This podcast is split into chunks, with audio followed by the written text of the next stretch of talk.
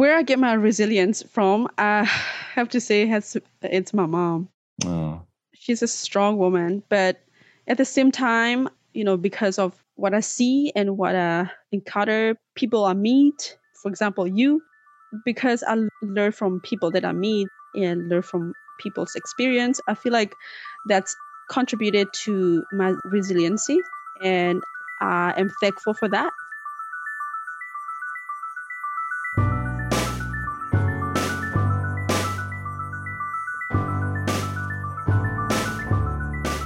Welcome to The Journey Here, a podcast that profiles the stories of community builders from all walks of life. I'm your host, Steve Dooley.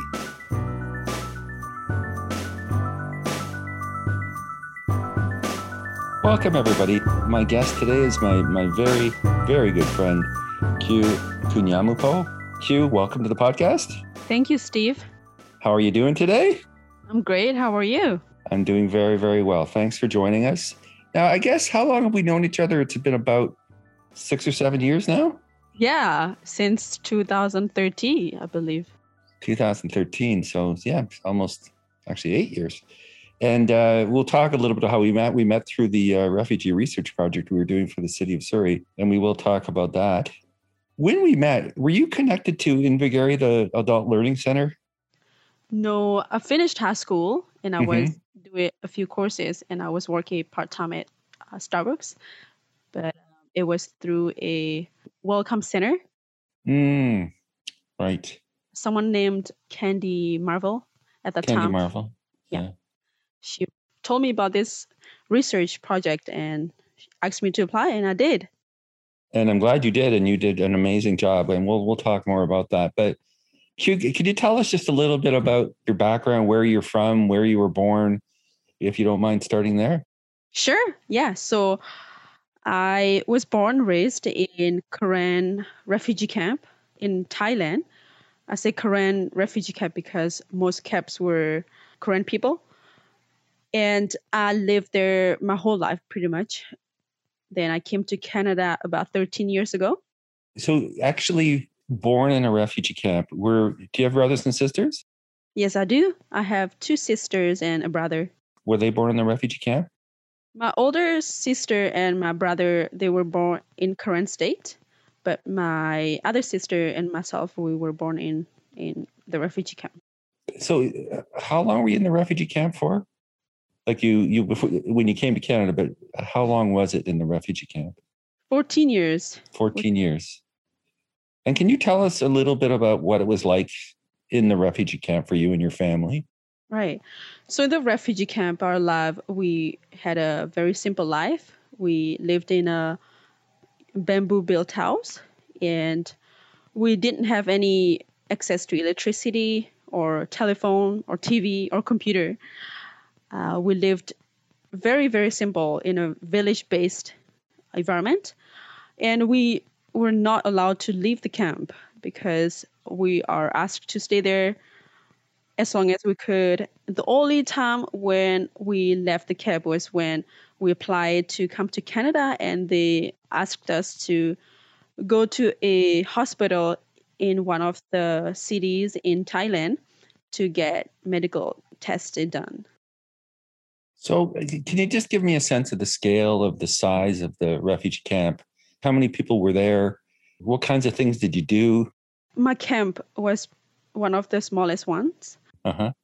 Before I left uh, to come to Canada, there were seven camps, but now it's like nine refugee camps now.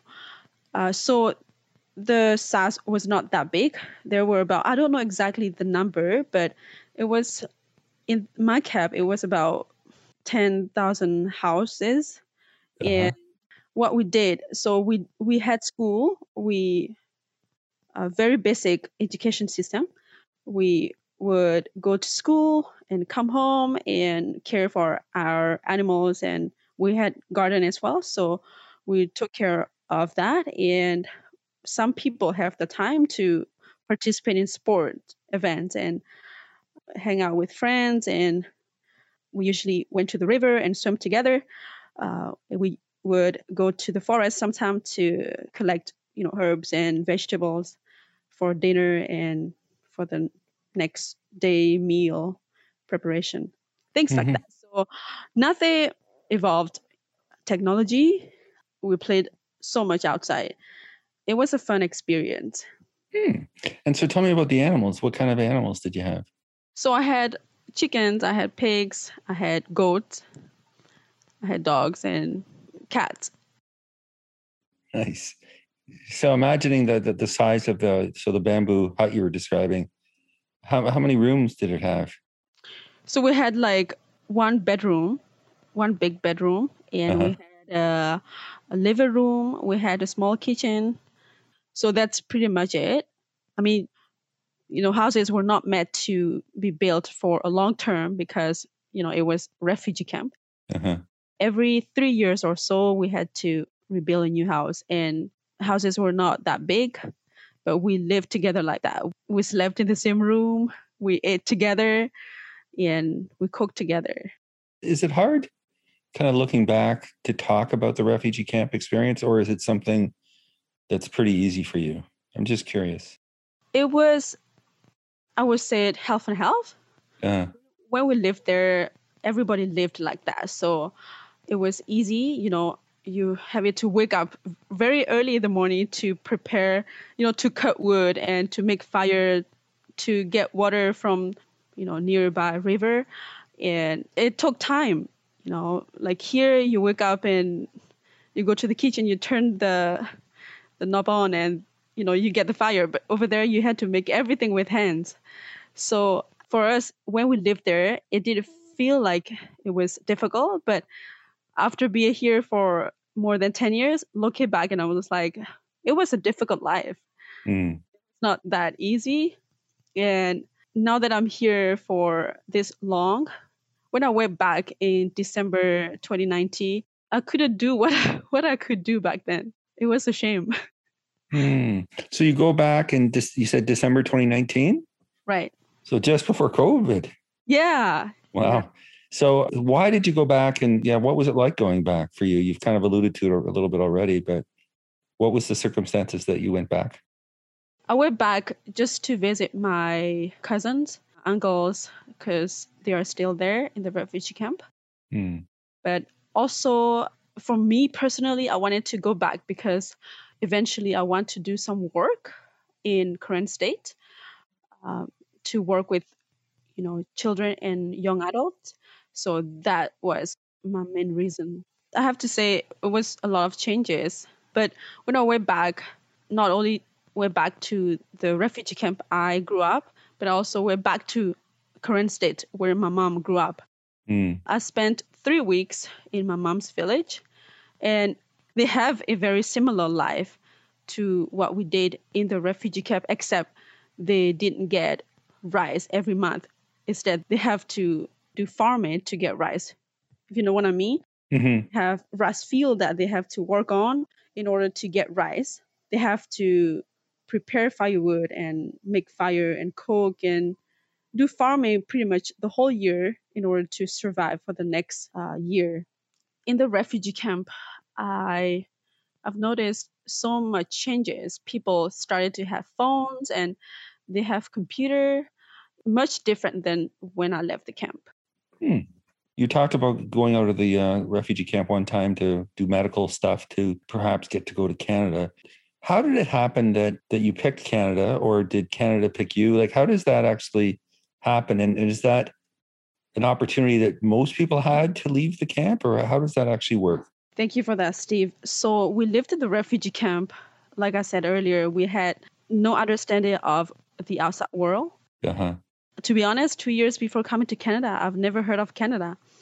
So because my mom, she's a widow, and we were not big family, but big enough.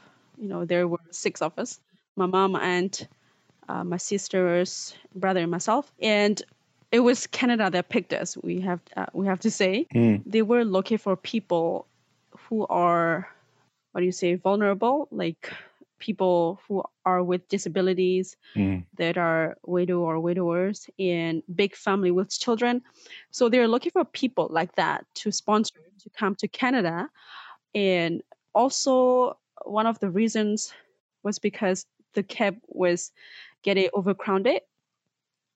At first, my mom didn't want to come to Canada because you know we we had no idea what was going to be like to live in Canada in a in a place where we'd never been or heard of before. So many people encouraged her to come to to Canada, and she eventually decided to put her name down without thinking that she would actually get to come. Mm. After putting her name down, a few weeks later, we heard back from the, I guess, the office that you are going to Canada, and we were we were shocked. Hmm. At the same time, we were very nervous about coming to Canada. You know, we just didn't know what it would be like to to come to Canada and to have to learn everything from the beginning. Yeah, I can imagine how nervous you and your family must have been. But the decision is made. You literally get on a plane, you come to Canada. Did you come to Vancouver right away? Yes. So at first we because in the in the refugee camp to a nearby Thai city, it took about five to nine hours. We were in the car and then from there to Bangkok and from Bangkok to Vancouver we were on the plane and it was everything every step of the way was shocking. Hmm. First time on a plane and I have a funny story if you don't mind me sharing. Oh, yeah, please. I was so amazed by everything that I saw. You know, we were traveling in families, and there were about five to seven families hmm. from our, our cab. We were traveling together. We had this weird clothes on because we had the backpack that was given to us. And I was walking, walking, and, and I was just looking around because it looked so different. Everything was completely different. And I did look and I stepped on this lady's shoes and she was screaming, Oh my God. bad. I said, Sorry. what did you mean about the weird clothes? What's that? Well, we were leaving in November and Uh-huh. they, told, they told us that Canada is very cold. So they gave us jackets and everybody Oh. had the same jackets on. yeah, it was a shocking experience. Yeah. Now, when we did our refugee study, one of the things we identified from people was what people thought about Canada from the information they got while in the refugee camps or before leaving to Canada and what they actually found Canada to be like. Did you have that experience that what you thought it was wasn't exactly what it was? No, not at all. We were Okay. we were given two days training or I guess information session about Canada, and they, they gave us brief history about Canada. Because we were younger, I guess I was I was about 14, almost 15 years old. We were in the group and what we did was we just watched video about Canada and be in the cold, you know, we saw snow and flags and that's pretty much it. we played some games, we had snacks, and that was all the information we, we received. And when we came here, there was so much to what we learned, I guess. And it was shocking eh, when we first came to Canada because not everything that we learned, not seeing eh, or not hearing about Canada prior to the training or prior to coming to Canada, myself, I had little expectation or I just didn't know what what's like. So when I came here, actually had nothing to compare it to the the the information session that was given. I just know about the flag and that Canada is a cold country. hmm Well, pretty much.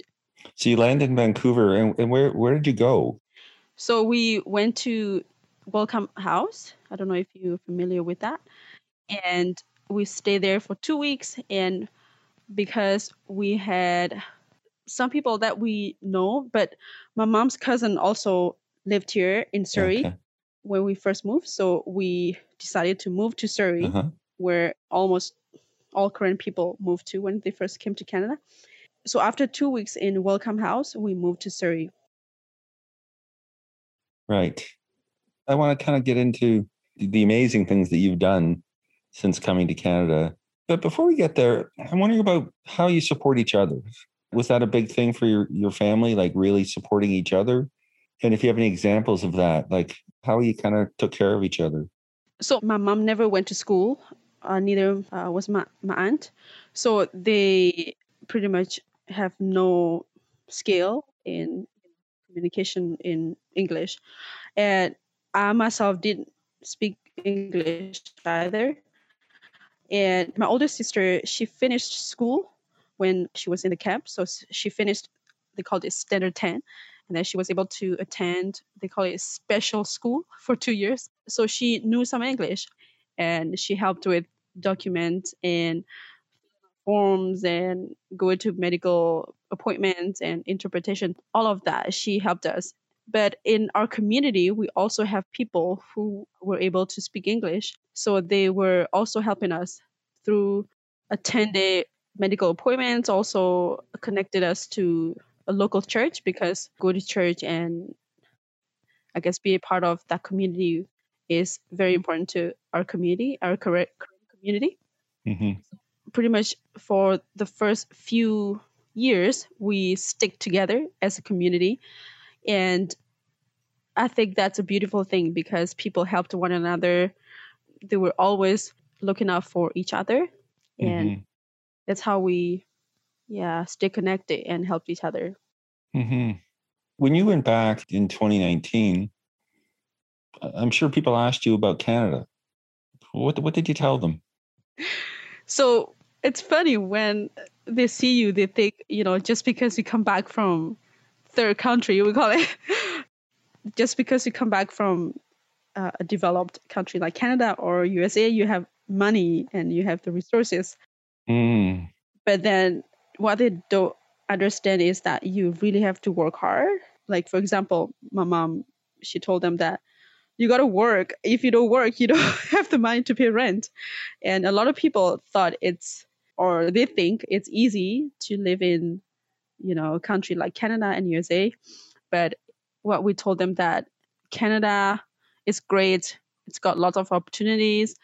But at the same time, there are so many things that we didn't know prior to coming to Canada. Like we didn't know about the indigenous people. We didn't know that you have to work hard in order to pay rent and things like that. Mm. And did your mom work? Yes, she does. What does she do? She works in a greenhouse. She's always been working since she came to Canada. Like mm. after a year of receiving support from the government, mm-hmm. she started working because she she taught us to be appreciative of the opportunities that this country offers and that we have to work hard and to give back and to be better citizens for Canada overall. Hmm. So, speaking of working hard, I, I think your mom has taught you really well because I know you work very hard. And, and why don't we talk a little bit about the, the project? So, you applied to work on the Refugee Research Project, and it's an example of community based research whereby we developed that project in partnership with a lot of uh, settlement agencies that are working with, with refugees. And we decided very early on that we wanted to support recent refugees as research assistants. And you applied and became one of them, and we're absolutely amazing. Uh, what do you remember about that project and anything that you gained from it personally? I mean, I know you gave a lot to the project. An example is connecting us with people in your community, language translation, running the focus groups. It was absolutely work that we uh, I could not have done. But what do you remember about the project? I still remember a lot of things, but the most important thing that I remember was that I was not alone, you know, coming to Canada as refugee and facing so many barriers and not be able to connect to people here. It was reassuring to know that I was not alone and it was a great opportunity for me to be able to connect to other group other than Karen refugees. Mm. It was an eye-opening experience for me because I realized how important it is to receive the services and resources available in the community, how we can help people that come later as refugees and how we can support other people. And because of this involvement with the research project, I developed personally the interest with working with the refugee populations. And it's actually what inspired me to go back to school or to pursue community social service work. That's the experience that started my passion in working with refugees. Oh, that's fantastic, Kue. I can't remember what happened next. You're going to have to fill in some gaps for me here. So we did the project that went really well. And then I, you got connected to the Surrey Refugee Youth Group. Is that correct? Yes. So right after the research project, I was able to be a part of the refugee youth team, which was fantastic because I actually didn't really know what I wanted to do with my life. And I knew that I, I've always wanted to help, but I didn't know what direction to go to. And I felt like at that time I was I like perspective and I didn't have anybody to I guess to coach me on what career path I should go into. So when I participated in the Surrey refugee team, I developed leadership skills and public speaking skills and connected to community, especially indigenous youth. It was a great experience and it was a foundation to what I wanted to do with my life, I have to say. Like I started to think about, you know, social injustice and I started to think about people in the community that are minorities and I started to notice things like that and I thought it was very very important. Hmm. I believe the um, refugee youth group you went to Kwantlen First Nation and did a an event with them to learn more about indigenous history. Can you tell us a bit about that? For sure. So at first we were meeting and then we were planning this event together and that we went to Kwantlen indigenous community to learn more about their culture, which is similar to Karen culture. You know, respect the elders and uh, the traditions and uh, the singing and the ritual that they do, pretty similar to our Karen indigenous culture. And learning about what they've gone through, the history and the experiences of indigenous women, it was heartbreaking to learn that at the same time it was it gave me a sense of perspective of what's like to be indigenous in Canada. It was a very useful and eye-opening experience for me. Hmm. And then somewhere along the path, you learned about Envision Financial Community Leaders Igniting Change, and you took that program. How did you How did you learn about it? So because I was a part of LIP. Oh, the local immigration partnership. Yes. Yeah. And they told us about this CLIC program and I applied. I have to say I've learned so much regarding leadership skill and that anybody can be a leader. You know, you can be a regular person in the community that creates something that changes uh, the way people see society and it was a great experience learning about previous participants who created something that encouraged other people to do the same. And it was inspiring to learn about the stories and how they change people. Because of this experience, because of this CLIC leadership opportunity and what we learned, I I started to think about, you know, what I could do to influence or to contribute to the community in a positive way. And I started to think about children and youth in Karen State, you know, how little they know about what's like to live in an outside world. And then I started to think about a project that I thought might be interesting for them to participate. So I actually created something called Karen Youth for Action. Hmm. Karen Youth in Action, actually. And so what I did was I connected a few Karen children that are orphans, and I connected them with some youth here in Surrey, Karen youth, and so Karen youth in Canada here, they would write a letter to encourage those children in Karen State and but then I was able to send the letters and some gifts for Christmas, but then COVID happened. So I it's it's kind of sad, but hopefully I can continue that in the future. But uh, what I want to say is that CLIC actually inspired me to see and notice what's missing and what's needed in the community and how I can contribute what I have to benefit people in the community. That's fantastic. That makes sense. well, it does make sense. It makes a lot of sense. Um, I learned about the Karen community when I was, you know, in a previous role back at Kwantlen Polytechnic, and some of the people I met from the Karen community, they were, they were struggling and and and and, and in need of need of our help, need of support. Where do you think you get your resilience from, Kue? You and your family, like, and I, and I, I'm curious what the rest of your family is doing now as well where I get my resilience from, I have to say, has it's my mom. Oh.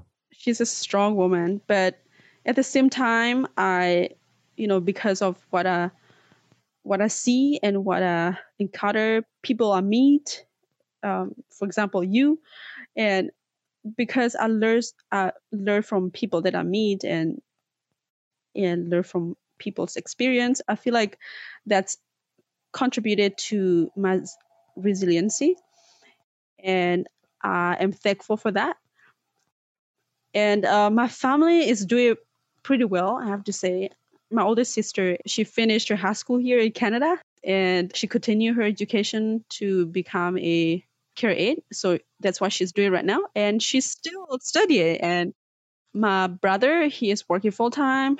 Uh, my other sister, she's stay home mom, but uh, she is also working on finishing her high school. I have a job that I love and I'm doing school as well. So I have to say we are doing pretty good. So tell us about the job you're doing. What are you doing? So my job is the outreach support worker. I work with seniors that are vulnerable and they don't have any family support, that they are struggling to find resources and connect to available resources in the community. So I get to help them, which is pretty awesome. I think I really love what I do because I get to touch the lives of uh, these vulnerable seniors. And you're uh, you're still going to school. You're at Douglas College. What are you taking at Douglas? So right now I'm doing psychology and sociology. I hope to get into social work next year. Yeah, I'm excited about that. And the goal is to take this, your social work, your career, back to the Karen state to help help the community. Is that correct?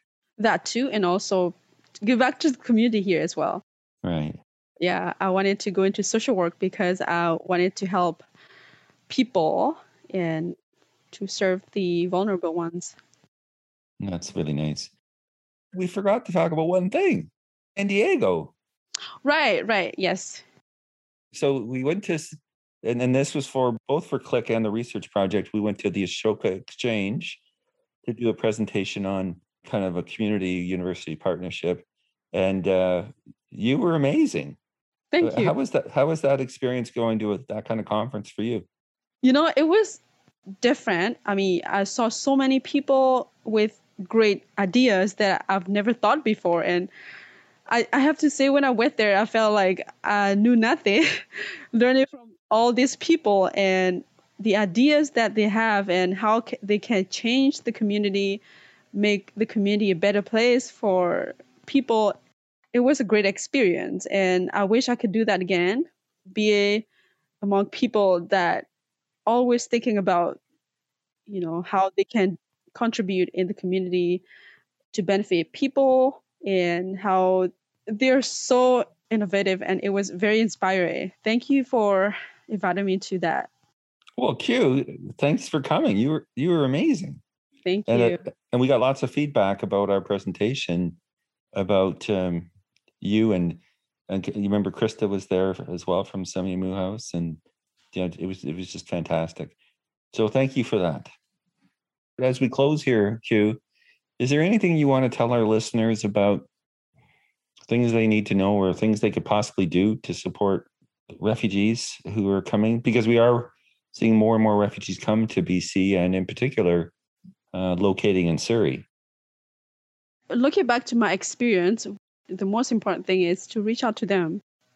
I mean, Canada does so much for refugees, and we're thankful for that.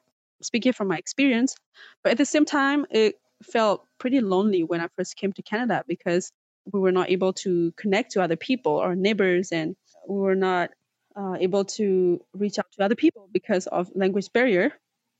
What I wanted to share is that what you're doing, Steve, it's amazing. You know, you help it, you find a ways to support refugees and uh, resources to help those people in need. At the same time, I think it's very important that you or people in, in our community, we reach out to the refugees and see how we can connect to them on a deeper level and how we can support their settlement. I mean, there are settlement programs that are helping refugees like that, but maybe if there are ways that we can improve, you know, work it together, people here and refugees working together to create a meaningful project or program that shows that we are in it together. We're there for each other. I think that'd be great. Well, Kue, that's that's a great place to finish. Thank you so much for spending the time with us today. And uh, you know, I really want to say, especially when I first met you as a RA for our research project, you brought a lot of gifts to that project, and uh, you you keep bringing gifts to the community. And I, for one, am very very lucky to to have you as a friend. Thank you so much, Steve. It's so nice to speak to you. It, has been so long. We haven't seen each other. For... Yeah, I know. It's been too long. Yeah, and but I really appreciate the opportunity to chat with you, and thank you for having me. Okay, so we'll we're going to be following your uh, your career here on the podcast. So we might have to have you come back sometime. Would that be okay? Yeah, definitely. Thank you. I appreciate okay. it. Okay. Thank you so much, Kue. Thank you, Steve. Take care.